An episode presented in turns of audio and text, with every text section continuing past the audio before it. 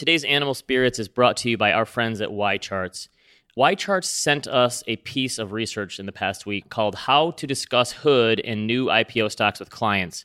And I wish they would have sent me this before I tried and failed to invest successfully in the Robinhood IPO because they have some really cool charts in here and they show the direct listed IPO returns and they show them on the first day of trading. So this is Spotify, Asana, Palantir, Roblox, Coinbase, Squarespace, ZipRecruiter, and Robinhood. There's a lot of big name direct listings, but there's Yes. only been like half a dozen. Yeah, it's not that many, but I'm just saying. So they broke it up by first day of trading, and most of them did just eh, okay. The majority of them were down. The ones that popped didn't pop that much. The only ones with a big gain were Spotify and Squarespace, and those were only up 12 and 15 percent. But the first five days of trading, a lot of these are up a lot. Robinhood's up 46 percent. Squarespace was up 26 percent. Roblox was up double digits. Spotify was up double digits. I should have followed their lead on the direct investing and understood when an, a company IPOs through direct listing, those people are selling right away. They're not going to get that first day pop. You should have learned a thing or two about past performance. Yeah. So in this case, indicative. so this was a good research report. They also showed like a company like Roku and Blue Apron came out about the same time as IPO. Do you realize Blue Apron is down 95% since its IPO? That is astonishing to me. Man. That's Blue Apron single handedly got the podcast industry off the ground. seriously. Yeah, along with ZipRecruiter. They also show the number of IPOs that are underperforming and outperforming the S&P 500. Really great research report. We're going to link to it in the show notes. And again, if you have not subscribed yet, go to ycharts.com, tell them Animal Spirits sent you, and you get 20% off when you sign up. Welcome to Animal Spirits, a show about markets, life, and investing. Join Michael Batnick and Ben Carlson as they talk about what they're reading, writing, and watching. Michael Batnick and Ben Carlson work for Ritholtz Wealth Management. All opinions expressed by Michael and Ben or any podcast guests are solely their own opinions and do not reflect the opinion of Ritholtz Wealth Management. This podcast is for informational purposes only and should not be relied upon for investment decisions. Clients of Ritholtz Wealth Management may maintain positions in the securities discussed in this podcast. Ben, last week we spoke about how difficult it was to beat the S&P 500. So my heart was warmed when I saw a story from Dan Rasmussen, who we've mentioned many times on the show, read his stuff every week Verdad Capital. So Dan Rasmussen raised $150 million during the crisis. Like he basically, he came, he saw, he conquered. That's what he did. He raised 150 million bucks, made 85% net of fees, and sent the money packing back to his investors. I think Forbes said he pocketed $25 million. Good for him. Good for them. Next nailed the timing on this. Completely nailed, it. Nailed it. He wrote like a hundred, or they wrote like a hundred something page report about investing during the crisis. Got the money invested. The next time there is an opportunity for him to do this again, it's going to be a five hundred million dollar fund, Definitely. and he's going to be completely oversubscribed. So that was nice to see. It's been a while since you saw a story like that. He was on a podcast with Jim O'Shaughnessy recently, and I loved one of the things he said. They're talking about is this a bubble people think it is? And he said, I have just given up trying to define what a bubble is. But when I'm in a crisis, everyone knows they're in a crisis. When there is a bubble or a bull market, no one really knows for sure if it's a bubble. But in a crisis, everyone knows you're in a crisis. He's like, I'd rather focus on those crisis periods and try to survive that rather than always trying to figure out what the next bubble is going to be. I really like that. Yeah, it sounds obvious. I wish I thought of that, but good for him. Not that I could think of raising one hundred fifty million dollars. I don't have the wherewithal to do that, but but Yeah. kudos to them. That's great. No, you would have set up a short selling fund in April. It's time to double down. Carnage is around the corner. Actually, can we just stick with that for one second? Somebody sent this to us. This is from a Permabear newsletter. Doesn't matter who it is. At this You point, know the name, but the author doesn't matter. They all sound the same. yeah. But here's a quote. I'll preface it with this. These always sound intelligent. they always sound prudent. They always sound responsible. All right, so here's a quote. You need your portfolios to both participate and protect. Don't blindly buy index funds and assume they will recover as they did in the past. This next avalanche, it's always the next one. This next avalanche is going to change the nature of recoveries as other market forces and new technologies change what makes an investment succeed. I cannot stress that enough, Ben. Don't get caught in a buy and hold traditional 60 40 portfolio. He's telling you to dump your target date funds, Ben. Don't walk away from it, run away. Cautious optimism is always the long term winner, always. But a buy and hold portfolio in today's world is neither cautious nor optimistic. Hope is not a strategy, Ben. That's precisely what a buy and hold portfolio is. This could have been copy and pasted from 2011, 2012, 2013. You could have written this every year and someone would have been like, yeah, this person is amazing. They're so smart. Gets it. They get it. They're not wrong, though. They're just early. I mentioned to you last week, I've heard a few. It, it takes chutzpah to call for the next crisis right as we're coming out of the last one. Luckily, I think a lot of people have realized these perma bears, like, oh, wait, they've been wrong for 10 years now. We've more or less stopped listening to them. But I have noticed something in recent months, and I mentioned this to you last week. I've heard a few podcasts recently with noted perma bears, and, and I occasionally like to listen to them just to hear, like, what are these people actually, what is their view of the world? Every once in a while, they still say something intelligent, even though they're betting against mankind and humanity, basically. But a lot of them have made a subtle turn in the last, I'd say, 12 months.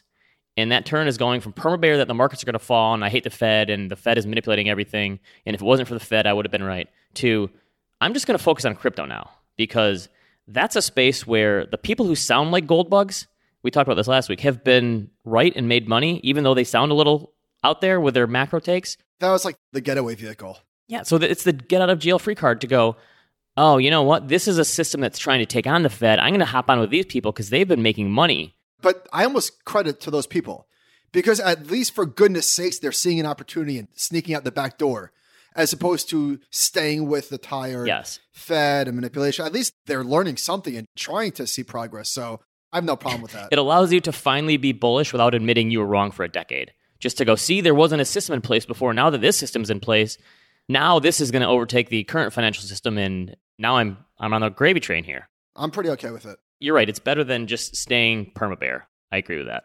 And while we're on the topic of this Fed stuff, I wouldn't disagree with the sentiment that lower rates are driving people out onto the risk curve. Clearly, they are. Okay. If I could even get 2% in my Marcus account, believe you me, I would take it. I can't. So I am engaging in riskier activity. Yeah. So you can earn 2%. So you're investing in startup angel deals, right? well, ground floor is an example.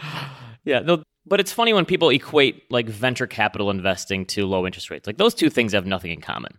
People aren't investing in venture because they can't earn more on bonds. I think mostly that's true, but I think that listen, cheap money is cheap money. I do think that it's made venture investing more crazy. I mean, maybe that's like return chasing. I can see that aspect of it, but I think venture was going to be I huge agree. either. Ben, I don't think institutions are saying, oh, we can get 1.2% in a 10 year or we could invest in venture capital. I don't think that's a conversation that's happening. But nevertheless, I think there's a huge impact. Okay. So, anyhow, I agree that low rates are forcing people into otherwise into risky behavior that they might not engage in if rates were at a different place. Okay, that's what it is.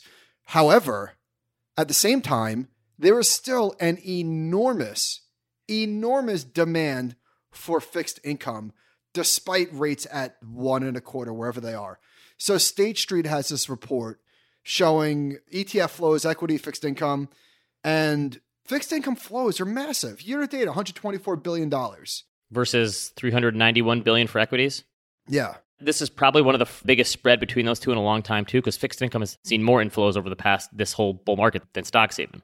So I feel like Jake shows this chart all the time flows into fixed income are bigger than flows into equities, are they not? Yes, since 2009, since the recovery.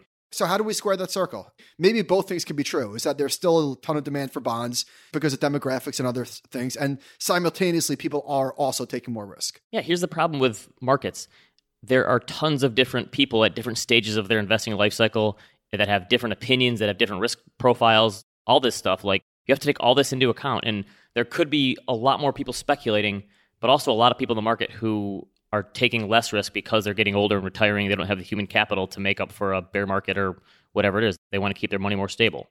And speaking of life cycles, Ben, I would not know it by looking at you that you turn 40 tomorrow. By the time this podcast comes out, you'll be 40 because your shirt, you're wearing like a bright red Hawaiian shirt. You look like Dyson. Remember in Jurassic Park? we got Dyson here. Someone on YouTube commented, I wore a t shirt a couple weeks ago and they said, Hey, I only tune into YouTube to see Ben's threads step up your game. So I figured birthday week, I had to step it up a little bit with a new Tropical Bros. Before we get to the 40 stuff, because I am curious what you're doing and some reflections if you have any. Are Hawaiian shirts like a thing now? Because I was with a friend this weekend and he told me that he loves Hawaiian shirts, that they're very comfortable. Is that a thing or is that just a coincidence that he wears them and you wear them? No, they've been a thing for a few years now. They've made a comeback for sure. A few years? See, you're a little behind on fashion. No offense. You're a little behind on fashion. The shorts thing you didn't know about, how people are wearing short shorts now. Hawaiian shirts. But now I can't stop noticing short shorts everywhere I go now. Hawaiian shirts have been back in style for a few years. At first, people wore them ironically. And it's another one of those things like Guy Fieri. You start off liking something ironically, and then you go, wait, I actually kind of like this. They actually are I like it. I like that shirt. You Party shirt. Yeah, so I had a little family get together yesterday. We were talking. I remember when my dad turned 40 and his work gave him like a black cake with black, How old are you when your dad turned 40? probably six or seven. He was in his early 30s when they had us, had me. But they gave him black candles and black cake. And but back then, my dad looked like he was 40. People now, like, people look younger. I'm of the thought process that after 21st birthday, birthdays are like irrelevant. They don't matter anymore. Like, I think here's a hot take for you adults should no longer get presents or give presents to each other. Like, when you become an adult, I think it's, everyone's on board with that. Who gives or gets presents anymore? Okay. I feel like I still see adults that try it's probably mostly like my wife and her friends that like still try to keep that thing stuff going. You know, I feel like it's probably more on the women's side of things because they're more thoughtful than men. But I think like the whole present thing when you're an adult, if you can just anything in present range, you can just buy yourself. Why would you need to get or give it to someone else anyway? So I think after 21, the birthday thing is over. It's more just milestones. But so I don't really mind that much. But I tell you what, if you would have told me when I was in my 20s, like, are you going to feel terrible about yourself at age 40 or not? I would have said like, oh, that's going to be awful. And now it's like, eh, I don't really care. It doesn't like move the needle at all for me. Would you say you feel old or you feel young? Like, man, I'm 40, but I still feel so young? Or are you like, Oh, definitely young. old"? The only thing that makes me feel older is watching my kids grow up. Like seeing my kids get older, I feel like I am aging through them. But the only way I feel my age is through hangovers. If I get a hangover anymore, like a really bad one, stay out late, it takes two or three days to recover from. That's like the only way I feel my age. Yeah. I was listening to the radio the other day in the car with Robin, and we were listening to the 90s station, and there was a. Was it just on when you turned it on? No, no. Like we put it on. HGTV? Okay. Nope. I know where you're going with that. I actually like the 90s channel, but actually, it was the 2000s channel, which I don't care for. I don't care for 2000s music. I prefer the 90s. It was the 2000s. That's because the 90s correct is to us as the 60s were to our parents. The 90s is our 60s for music. Also, I mean, when I hear music, sometimes that makes me feel old. Like the Spin Doctors. That was in 93. It's like 35 years ago. Yeah, it's Wait, more than that. 36 years ago. Wait, my math can't be right. do your math. Hang on. Wait, this, hold on. you manage money I for a living? Do the math. no, this, uh, no, I know this doesn't make sense, but I'm just saying. I'm going to let you get to it. Please. In 93, I was eight years old. Okay. Now I'm 36. So actually, it's 28 years old. There you go. Now we got it. go. There are certain things like that. But again, I feel like I'm going back to my dad be turning 40. I feel like back then, 40 seemed like a big, huge thing. These days, I feel like 40 doesn't mean nearly as much anymore. I don't think people 40 is the new 30. Yeah. It's bizarre to me because I am happier now in my 40s, having settled down and having a family and being a much more boring person, like going out wise, than I was in my 20s or 30s.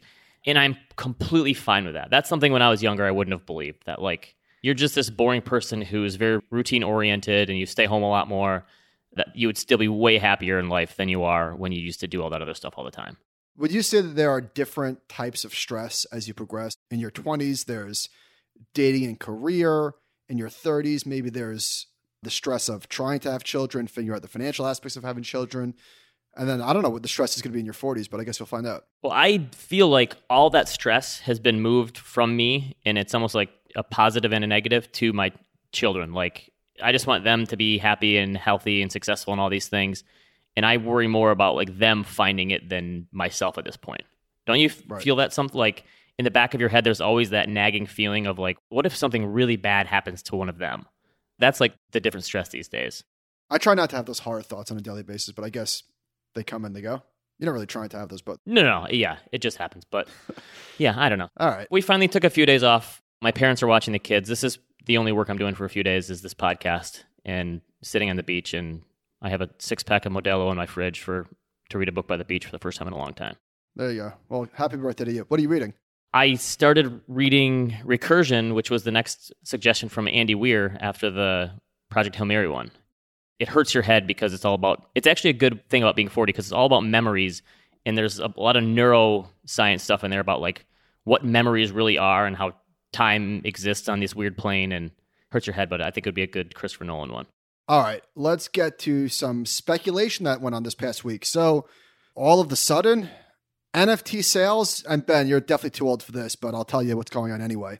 NFT sales are scorching hot. Top 15 projects reached $100 million in sales, daily sales last week. We spoke about the Bored Apes. Now it's the Pudgy Penguins. FinTech Frank tweeted OpenSea volumes, and OpenSea is, I think, the first NFT platform. Volumes on June 1st, 3.6 million. Volume on August 8th, $71 million. Here's my take on NFTs. And obviously, people were quick to spike the football in their grave and they thought they were dead after the first little run.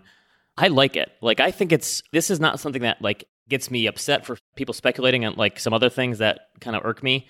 I think it's kind of, for lack of a better word, cute that these people are Love like, right? these people are all sort of seemingly happy. They're not like the hardcore crypto maximalists that say you have to like this or else. It's kind of like, yeah, this is kind of this thing. We know it's not like really serious, but we still like it, and this is our own little community. I also think this just shows there is so much money in crypto. There are so many rich people in crypto that they are just doing this to keep themselves content until something else comes along. Like eventually, that consumer app or whatever that allows them to unlock their crypto into something else is going to come along beyond NFTs. And I don't know what that could be, but eventually that's going to come along and it's going to just catch fire. Because this thing is obviously this, whatever people call them JPEGs, and it's seemingly ridiculous. But I think when that really strong use case comes along, that just shows there's so much money that wants to do something in this space. So I think that NFTs are actually a really big if- positive for crypto. What if this is all they want? Justin Paterno wrote a blog post. He said, maybe we're all stupid to be using this magic internet money to buy JPEGs, or maybe it's what the money was actually for all along. I think it's going to keep morphing, and yeah, it's possible. But You know what's interesting? So NFTs, Packy wrote about this. NFTs are getting obviously a ton of attention. Kevin Roose wrote an article in the New York Times about buying the Pudgy Penguin, but barely anybody actually is partying. Packy wrote, even in the midst of NFT mania, only 109,000 people have bought an NFT on OpenSea. So there are other places to buy NFTs, but that's like basically zero people. are you starting to get the itch to go back into the NBA Top Shot? Oh, Top Shot, no. But I DM'd Justin Paterno. I was like, dude, you should have let me in before these things went up 300, 300x. I said, next time, next time something goes up 1,000x, I want in. All right. Good luck with that. Just let me know. Oh, oh if wait. Instagram t-shirts take off, you are going to be the richest man in podcasting. That's true.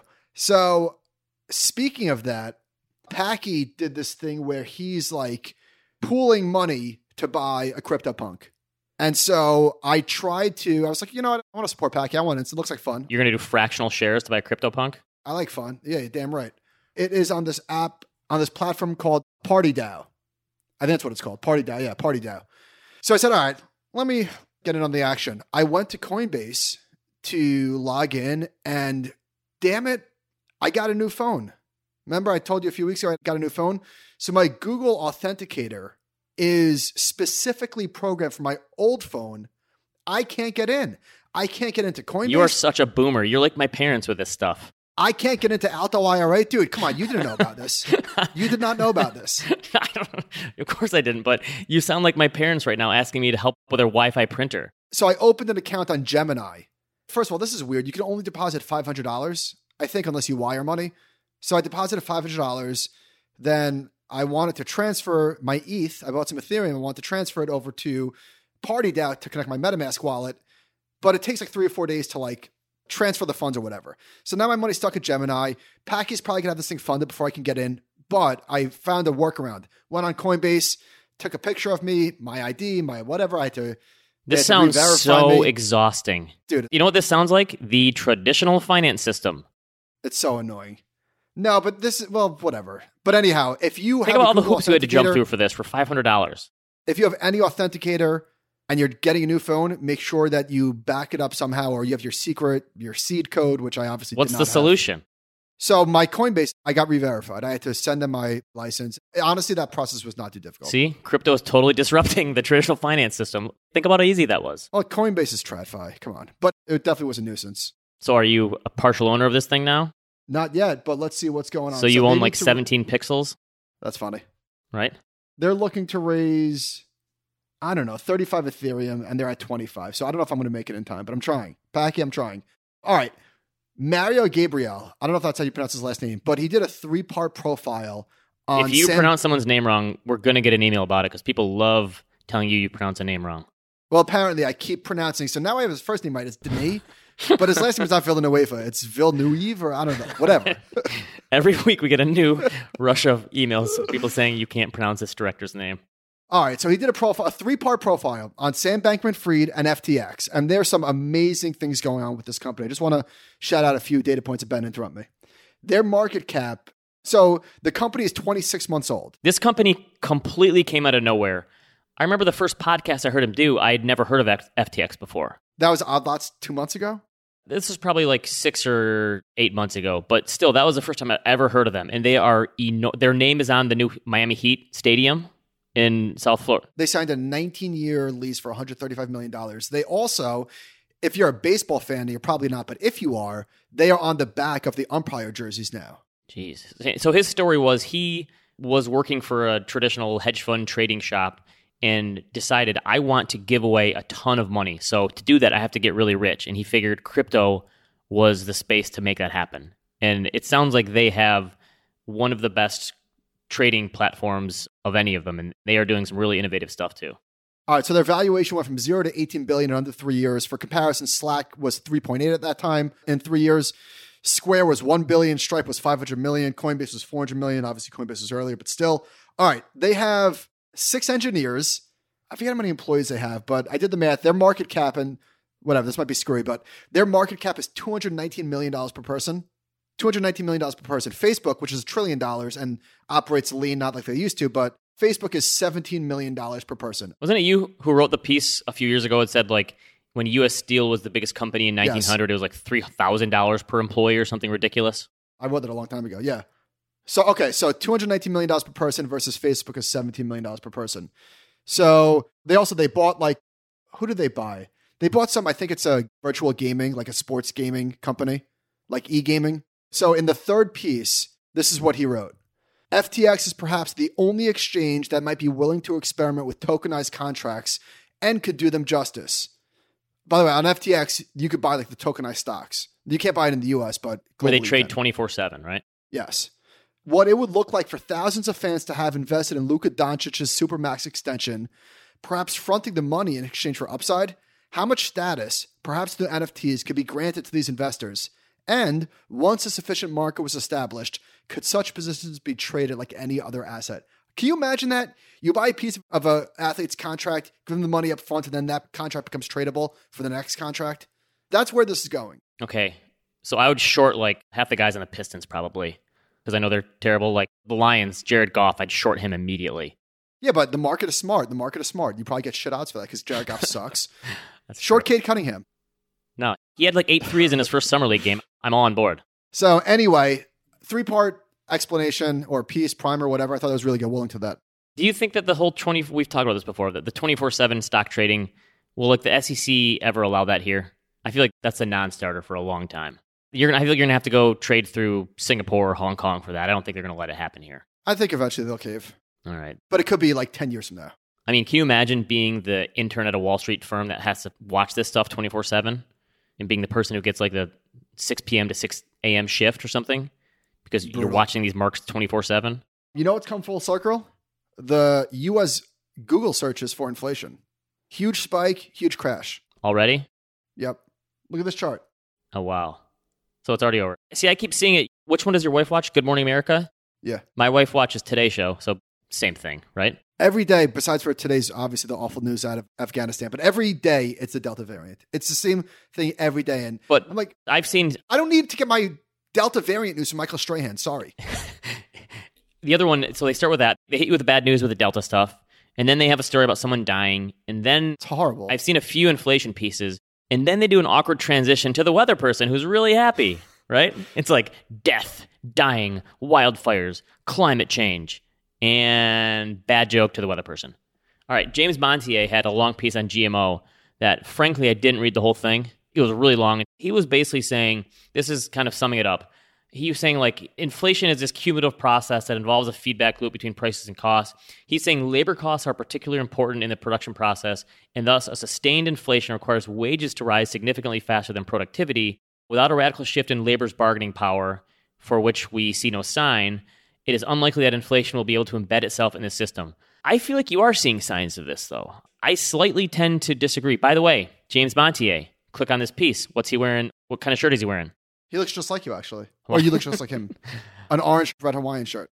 I guess maybe is the thought that if it's just happening on the lower end of the income scale, it's not going to manifest as much? Because I feel like we are seeing some signs of labor having some power. Or do you think that that power is just this is a one time shot in the arm kind of deal? We're bumping it up in certain areas and then it's going to, that growth is going to slow. Is that kind of the idea? I think the wage pressures that we're seeing are very targeted in COVID related areas.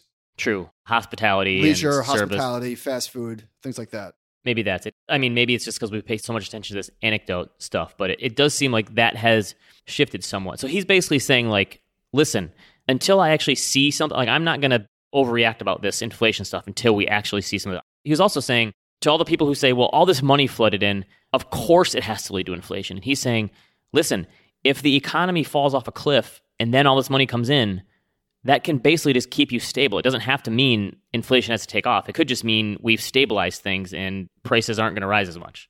Inflation is very weird. We don't know what causes it. We don't know how to measure it. We don't necessarily know what Wait, I thought we of it. determined how to measure it. That one index that says it's 12% a year. Yeah, it's Chapwood. It is a tricky thing.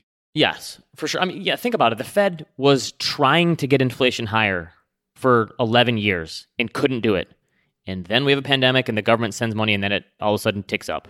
It is funny though, because money printer go burr. Was that like inflation related? But the money printer was going burr and they still Nothing weren't happened. getting elevated inflation. If I would have had a blog in 2008, I would have sounded like a moron, probably predicting inflation because of the Fed printing so much money and been totally wrong years later. Because at that time, that was like what you learned in economic textbooks. If interest rates go lower and the Fed starts stimulating, you're going to get inflation. Didn't happen. I don't fault anybody, by the way, for playing that card pre all the QEs and the twists and all those sort of things. Like, Yes. I definitely would have thought that inflation was coming. Yeah, but, I fault them for sticking with it for so long.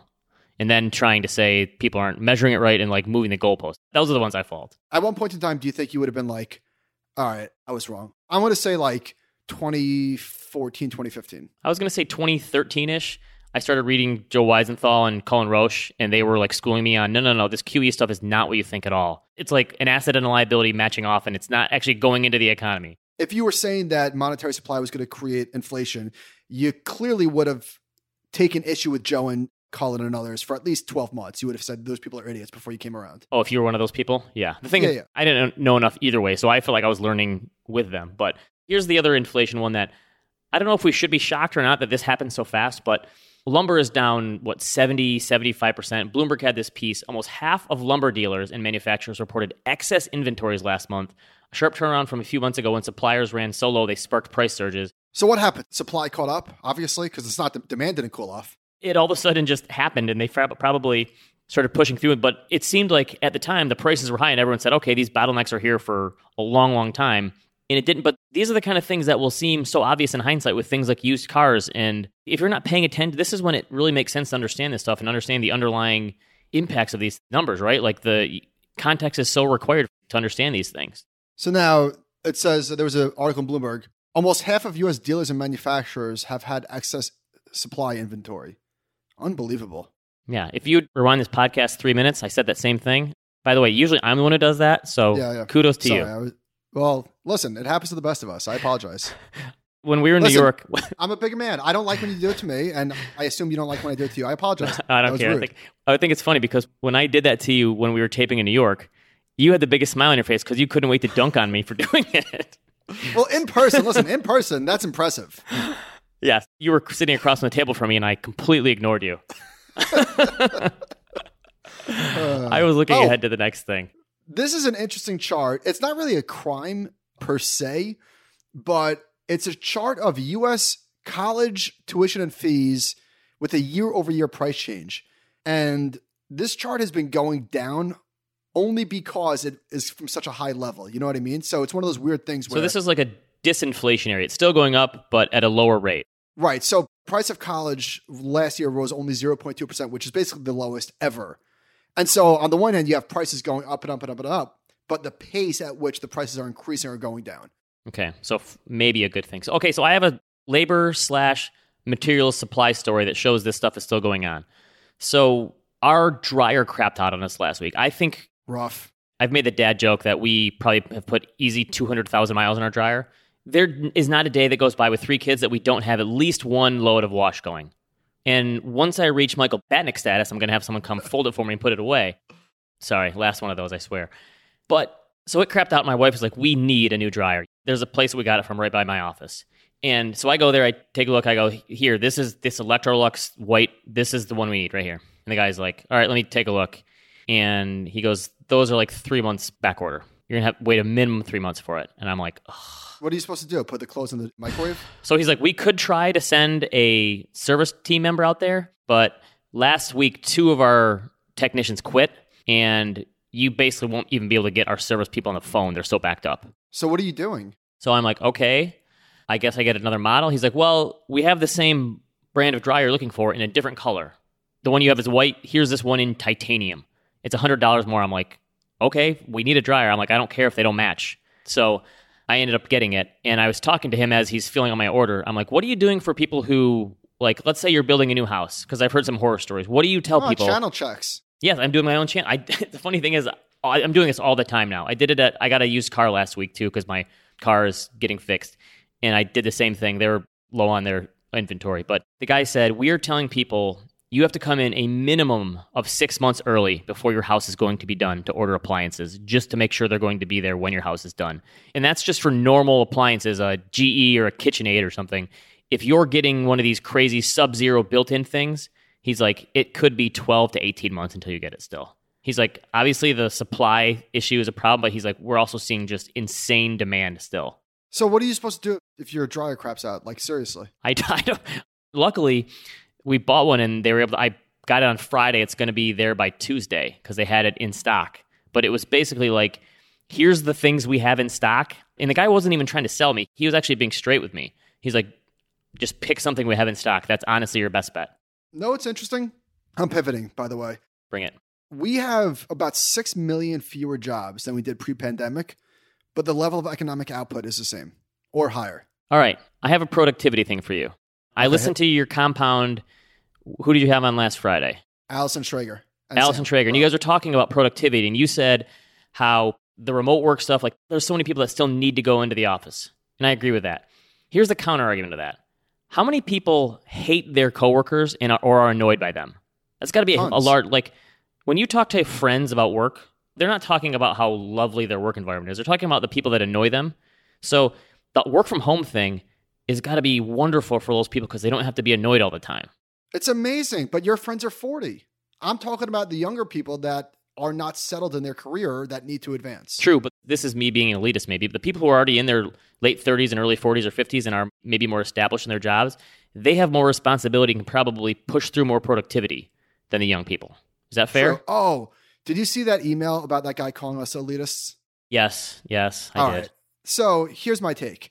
Basically, the TLDR is this guy thinks we're entertaining, but our blind spots are massive. And we talk in basis of fact about social safety net issues. And he was giving us anecdotes about how completely uninformed we are. And my first thought was like, what a dick. It was just not a nice email. They could have been like, hey, like your stuff, but here, it was just the tone was not nice, which I didn't really care for. But It was like seven paragraph bullet points. yeah, I thought a lot of his points were fair. Like he gave us a lot of examples of how certain families are subsidized, but once you cross a certain threshold and the games that people play, yeah, I don't have a ton of poor families in my life. I don't know where all the money is going. But I think what annoyed me was again the tone. But I don't do we speak in basis of fact? I'm not making policy, I'm making a podcast. Like I'm not pounding the table. We're just talking and Yeah. Yeah. You're going to get that every once in a while. I moved on pretty quickly. same as you can tell. So going from poor to rich. So there was this piece in the Vanity Fair talking about rich people of the Hamptons have a new headache, even richer people.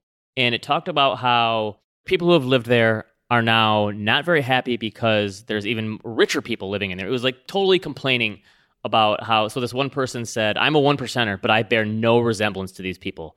And they're talking about how these hedge fund people are having all this work done and they're trying to figure out how much it costs. This gets back to that thing we talked about a few weeks ago where I made that point. I made it's the point. all relative. the point that I made was there's a bigger gap between the half a million and 50,000 there is between the half a million and a billion. Right. But clearly, there is a big gap between rich and rich, rich, rich, rich. Yes. So one percenter versus a 0.01 percent or whatever. I mean, yeah, there's a big gap. That's a Chris Rock thing. The difference between like Shaq versus the guy that signs his checks. yes, but it's just funny to me that we talked about Ramit's "I Will Teach You to Be Rich" podcast a few weeks ago, and I think before we'd even listened to it because he was on Tim Ferriss. Best new podcast, by the way. It's really good. I've listened to probably four or five episodes. How many have there ever been? But he's giving money stories with couples that these people make two, three, four hundred thousand dollars a year. Like these people make really good livings, no matter where you are. He, they make a lot of money, and they still have all these money issues. Some of them are cheap. Some of them spend too much, and it's all psychological. And this is the same thing if you're in the Hamptons, and you, like this person has been in the Hamptons since 1991. Like they probably have a beautiful place on the water, and they're still not happy because they see someone a little richer than them coming in and doing things a little differently. It's just that mindset. It's so hard to get that psychology right of no matter what place you are in life. You know what really nailed the rich people suck? Or that's too broad.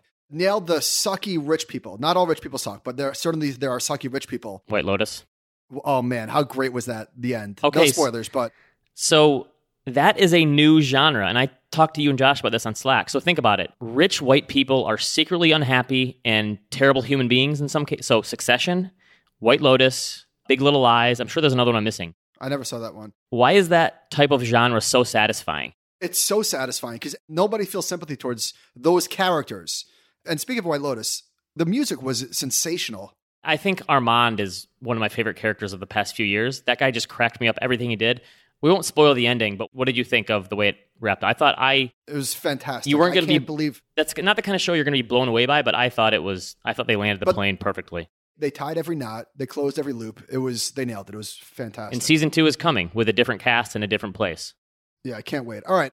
Sticking with this, Jake at Economic tweeted, You are 25 year old, interested in a career in investment management. The genie appears offering you one of the following.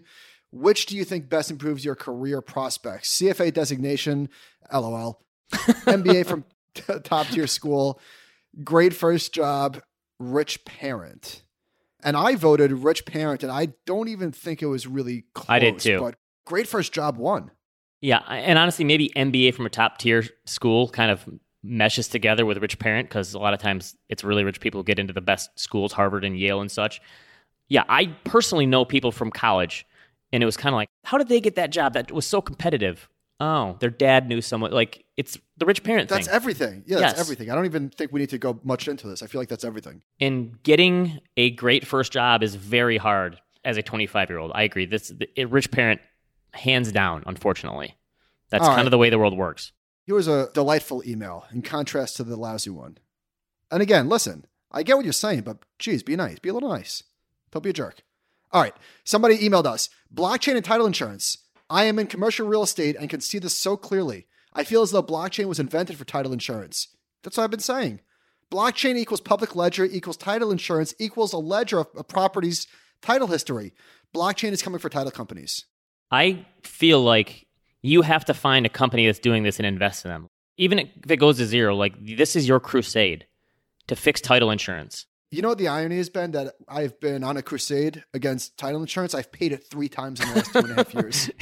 In New York, you're paying your twelve dollar. Bud Light for that because it's. What a racket! Unbelievable. By the way, I think we can talk about this later for another date because I got a few questions on it. But I followed you, and I'm going from a 15 year to a 30 year. So we'll talk about that another time. But All right. I Well, I'm starting the refinance process. okay. By this time next week, I will have a blog post outlining it. So yeah, we could talk about this. And if I'm like you, I'm going to close on that refinancing in 12 to 15 months. if you just yeah, you'll be by the time March rolls around, you should be done. All right. MBA purchase applications. Now, oh man, I should have known this. Does this include refis? I don't think so. I'm not sure. Okay. Well, this is down bigly. So I don't know exactly what this says about the housing market, but Mm, I guess rates went up for a little bit. Maybe that has something to do with it. according to this chart, it's cooling off a little bit. Okay, here's a good one from Matt Yglesias. Housing supply fact. In June, builders finished more new units than we saw in any month between February 2008 and February 2019. So basically, pre, Hallelujah. so it's finally happening a little bit. Yeah, which we need more of, obviously. Okay, this is from MarketWatch. Three largest cities in the U.S., New York, LA, and Chicago, all had population decreases from 2019 to 2020. They were basically, they're not huge. We're talking half a percent to 1%, but in cities that big, that's a decent amount of people. If you had to leave Grand Rapids and go anywhere right now, where would you go? Probably somewhere nice, warm. Like people leaving California and stuff now, I'd probably go there. I don't know. Yeah. I don't know. I feel like in 50 years, Ever the contrarian, Ben. in 50 years when our shores when california is underwater new york city is a big tidal wave coming like day after tomorrow everyone's going to want to come to the great lakes. So maybe i should just buy a bunch of houses here because everyone's going to come to the great lakes if and when we get a climate change thing. But don't you think before i mean again these declines in these big cities aren't enormous but isn't there on the margin some people lived in big cities because just because they had no other options and now there are options available? Yes. this sort of trickle of people away from these cities will continue Yes. State Street just pulled out of New York City. oh really Yes. Okay, where'd they go? Austin? No, they just closed it. I think they have offices in New Jersey and Connecticut, I think, but their downtown presence, or they're not even downtown, their New York presence is being vacated. Okay. Here's a survey. The IRS began sending out monthly child tax credit payments of $250 to $300 to about 35 million eligible families on July 15th. I think that's 250 to 300 per child. Payments are continued through December. They did a survey before and after the credit was sent out. In a span of just six weeks, it showed that credit coincided with a quick drop in food insufficiency and a drop in those who say they have difficulty paying weekly expenses. Basically, what happened is people found it easier to eat and make their expenses by sending out money. I think this is probably the problem with a lot of policy in the government is that it sounds good on the surface, but doesn't really get down to trickle down to help the right people. Money can actually solve a lot of problems for a lot of people. I think that's what we're learning here in the last 12, 15, 18 months. Even if the people who complain that it goes in the wrong hands and there's certain people who deserve it more, certain people who deserve it less, money can fix a lot of problems for people. The stuff like the gains we've seen in terms of people in poverty having a little more breathing room, I think is pretty good. All right, Ben, last week we spoke about Zillow stock and why is it getting killed? Zillow's down 55%. The stock looks like crap. That's not the only stock, Ben, that looks like crap in a good market. Spotify, for example, is down 48% Hey, from its high. preaching to the choir here. I am a shareholder of Spotify. So, yeah, I mean, the stock looks like junk. We hopped onto the Quartr app.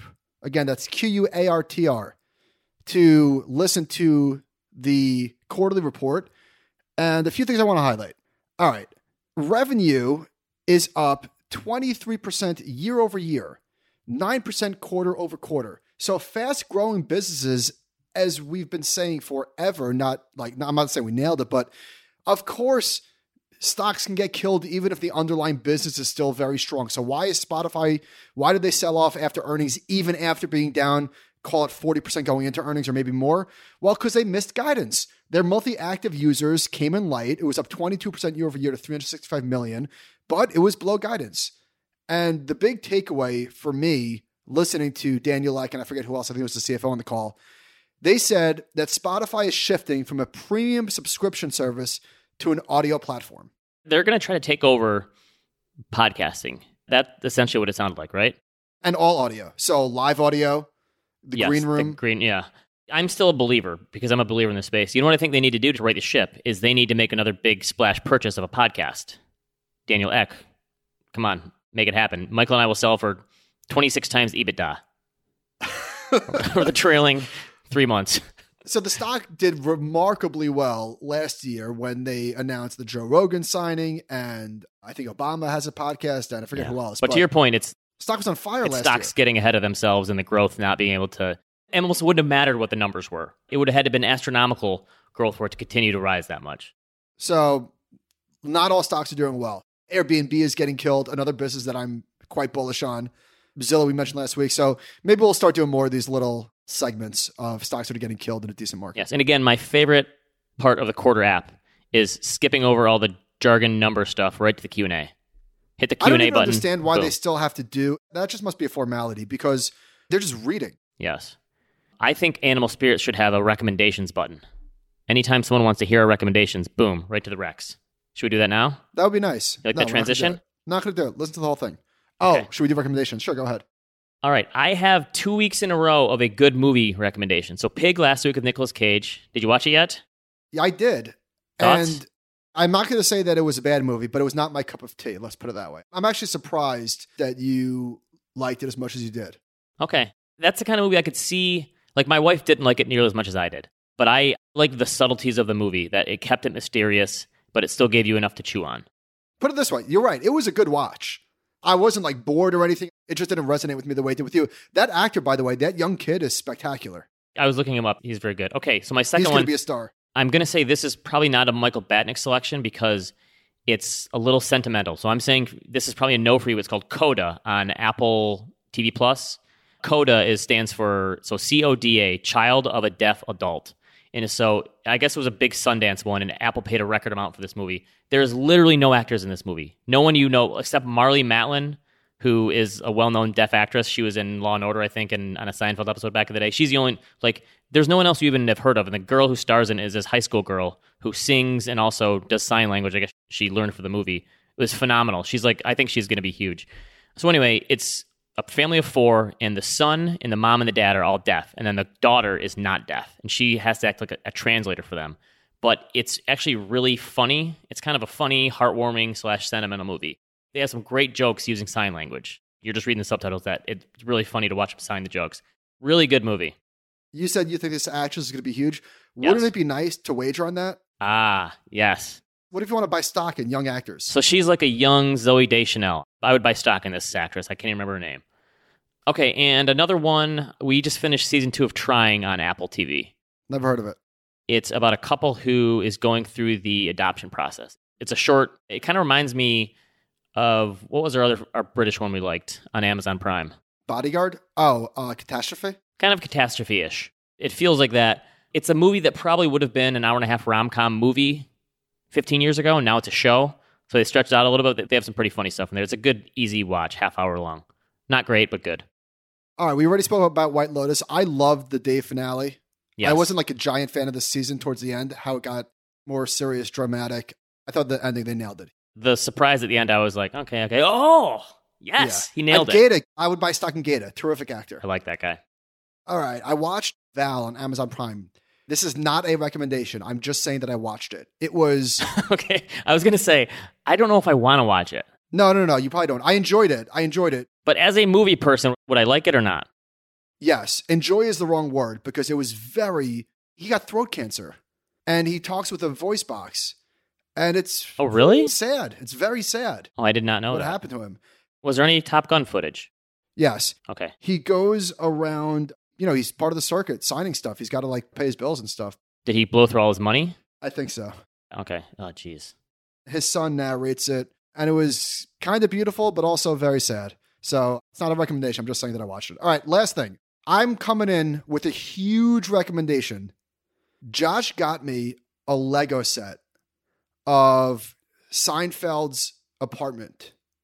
And I guess he said like Kobe and I could put it together and have some fun with it. It says 18 plus. There's 1,300 pieces. So it's a little complicated for Kobe, but he was sitting with me and we were playing with it. So anyway, I got like super into it, and Robin's getting extremely frustrated because for whatever reason, like I don't have OCD with nearly everything in my life, but with this, it like kicked in. I like had to finish because there's like eight individual packs, and every time I open one, I had to finish it. and I wouldn't do anything else. And I think I might become a Lego person now. I Is it had really s- intricate. yeah, it is. And it's so satisfying. I think, particularly because you can't do anything else while you're putting the Lego set together. So you're not on your phone, you're not watching TV. It's just you're doing something. I've done a few Disney sets with my daughter, and I was a big Lego guy as a kid. My mom saved these bins and bins of my old Legos still. Yeah, I enjoy it. It's kind of cathartic. I can't tell you how much fun I had doing it. We got Kobe an Avenger set because that's more his speed. He's big on the movie characters. Anyway, tons of fun. I I had no idea. Thank you, Josh. Okay. If you missed it on Monday, check out our interview with Zac Prince from BlockFi.